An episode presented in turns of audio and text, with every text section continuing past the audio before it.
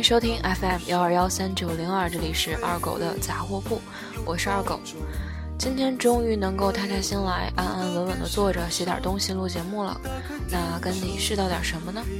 正好也是高考的时间，看朋友圈和微博全都是回忆自己中学时代的状态，所以就这点跟你随便唠一唠吧。最近总是觉得身体里有些东西挣扎着想要跳出来。明明早就过了青春期，却不安和躁动的像个青春期的孩子。思来想去，觉得大概是摇滚乐的副作用。其实我还挺羡慕在中学时代或者更早的时候就接触到摇滚乐的朋友，因为那个年龄段是可以尽情暴露你性格中棱角的时候。摇滚乐和青春期旺盛的生命力真是很配。我觉得我的青春期好像是缺失了一部分的。怎么说呢？虽然我爸总会开我玩笑说，我青春期叛逆的时候，只要我妈一督促我多做点练习题，我就会撅嘴。但是好像我身体上的反应并没有那么激烈，就是很叛逆、很偏执的状态似乎都没有，呃，起码是没有外在表现的。中学时代，我基本上就是比较老实和木讷的那种。嗯，现在在和我的中学同学有联系和交流的时候，他们也会觉得我的性格改变了很多。说到中学时代，那是一段我回忆起来觉得并不轻松的日子。可能确实是课业占了生活中的大部分，即便是遇到了自己一直珍视的小伙伴，能够相互分享一些东西，但还是不能不说那段日子其实是很焦虑的。之前还有朋友聊天的时候说到高三。说真是宝贵的一段日子啊，那确实是很努力的一段日子，上知天文下知地理的。但是就我个人而言，是不愿再过一遍的。呃，有一段时间我睡眠质量特别差，就是会在睡前因为第二天又要重复的课业头疼不已。万幸的是自制能力还算强，所以第二天一早起床还是能好好的把这一天的事情做完。我的爸妈其实对我没有什么特别的要求，这是我觉得自己特别幸福的一件事，就是他们可以理解学生党的痛苦。嗯，那个时候差不多每天起来是六点多吃早饭，整个人是蒙圈的，是没有胃口的，基本上就是忍着恶心也得把早饭吃掉。嗯，因为不吃早饭是没有办法扛下来一上午的课的。每次我皱着眉头吃早饭的时候，我爸妈脸上都写着心疼俩字儿。因为他俩知道姑娘还没睡醒，呃，当时我妈还会特别细心的把水果洗好给我带着，呃，在我结束了中学时代之后，他俩在提起这段日子，总会觉得他们做的不够多，觉得让我吃食堂营养跟不上，然后平时也没有休息好。但其实那些并不是他们没有做好，他们做的真的足够了，单单就能够理解我这一点，就真的足够了。嗯，只是当你作为学生处在那个大环境里，如果心理不够强大，不能调节好自己，是很容易紧张和焦虑的，是不得不跟着大环境走的。那跟着大环境走这个事儿有好有坏吧？当然，在大家都在努力的时候，环境逼着你努力是件好事儿，就是会很累。那中学的时候那段时间听的很多的是流行歌。嗯，孙燕姿啊，周杰伦啊，林俊杰，啊，周传雄，类似于这些，啊，不知道你的学生时代是用什么听歌？小学的时候，我用的是我爸的卡带机，放磁带的那种，呃，好像还是索尼的，呃，挺小巧，可以便携的，呃，可以随身携带的那种。买周董、S.H.E 他们的盗版那个磁带来听。然后初中的时候用的是 OPPO 的 MP 四等到高中，呃，尽管学校查的很严，但是爸妈还是给我带了一部手机在身边的。嗯，那时候手机内存还挺小的，我也就是在晚自习结束之后，在回家的路上听。直到差不多大二的时候吧，才接触到国内的独立音乐。我那个时候听的也很杂，几乎什么都听。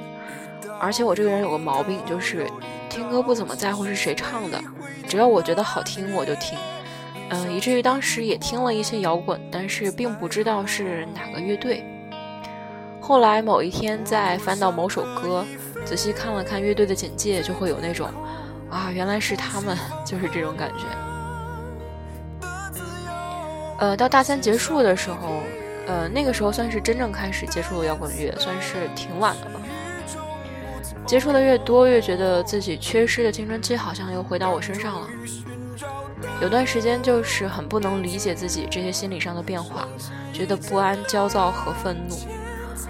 这些情绪其实很盲目，在你没有弄清为什么会这样的时候，我也见过在现场表现得很愤怒的人，挥舞拳头、抛狗、默许。从第一次看朋克现场被突如其来的抛狗吓到推到墙角，再到在每一个很早的现场都能参与其中，这个适应的时间，嗯，挺短的，对我而言对我来讲，挺短的。嗯，只不过那段时间我就是很盲目，只要是很燥的，我似乎就是有很愤怒的情绪，我想要把它宣泄出来。嗯，摇滚乐确实是很容易调动这种情绪。那这段时间控制自己，刻意的远离因为看现场认识的人群，刻意远离现场，多一些时间自己待着，这样冷静了很多，也思考了很多。那思考的结果就是，摇滚乐它其实是提供了一个渠道。愤怒是来自自身的，不是摇滚乐赋予你的。毕竟没人可以有权利定义摇滚乐就是痛苦的，就是愤怒的，或者说只能是痛苦和愤怒的。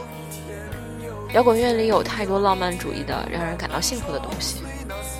那痛苦和愤怒其实来自于自身，来自于所有的达不到和得不到。有可能是客观原因，也有可能是主观原因。可能你缺少途径和平台，或者是你根本做的就不够多，大概就是这样。为了痛苦而而痛苦，为了愤怒而愤怒，实在是太傻了。只是盲目的发泄自己的情绪，而不去想想为什么，也实在是太傻了。我其实特别感谢摇滚乐，是因为它无意闯入了我的生活之后，给我带来了太多的东西。最宝贵的就是形形色色的各行各业的朋友。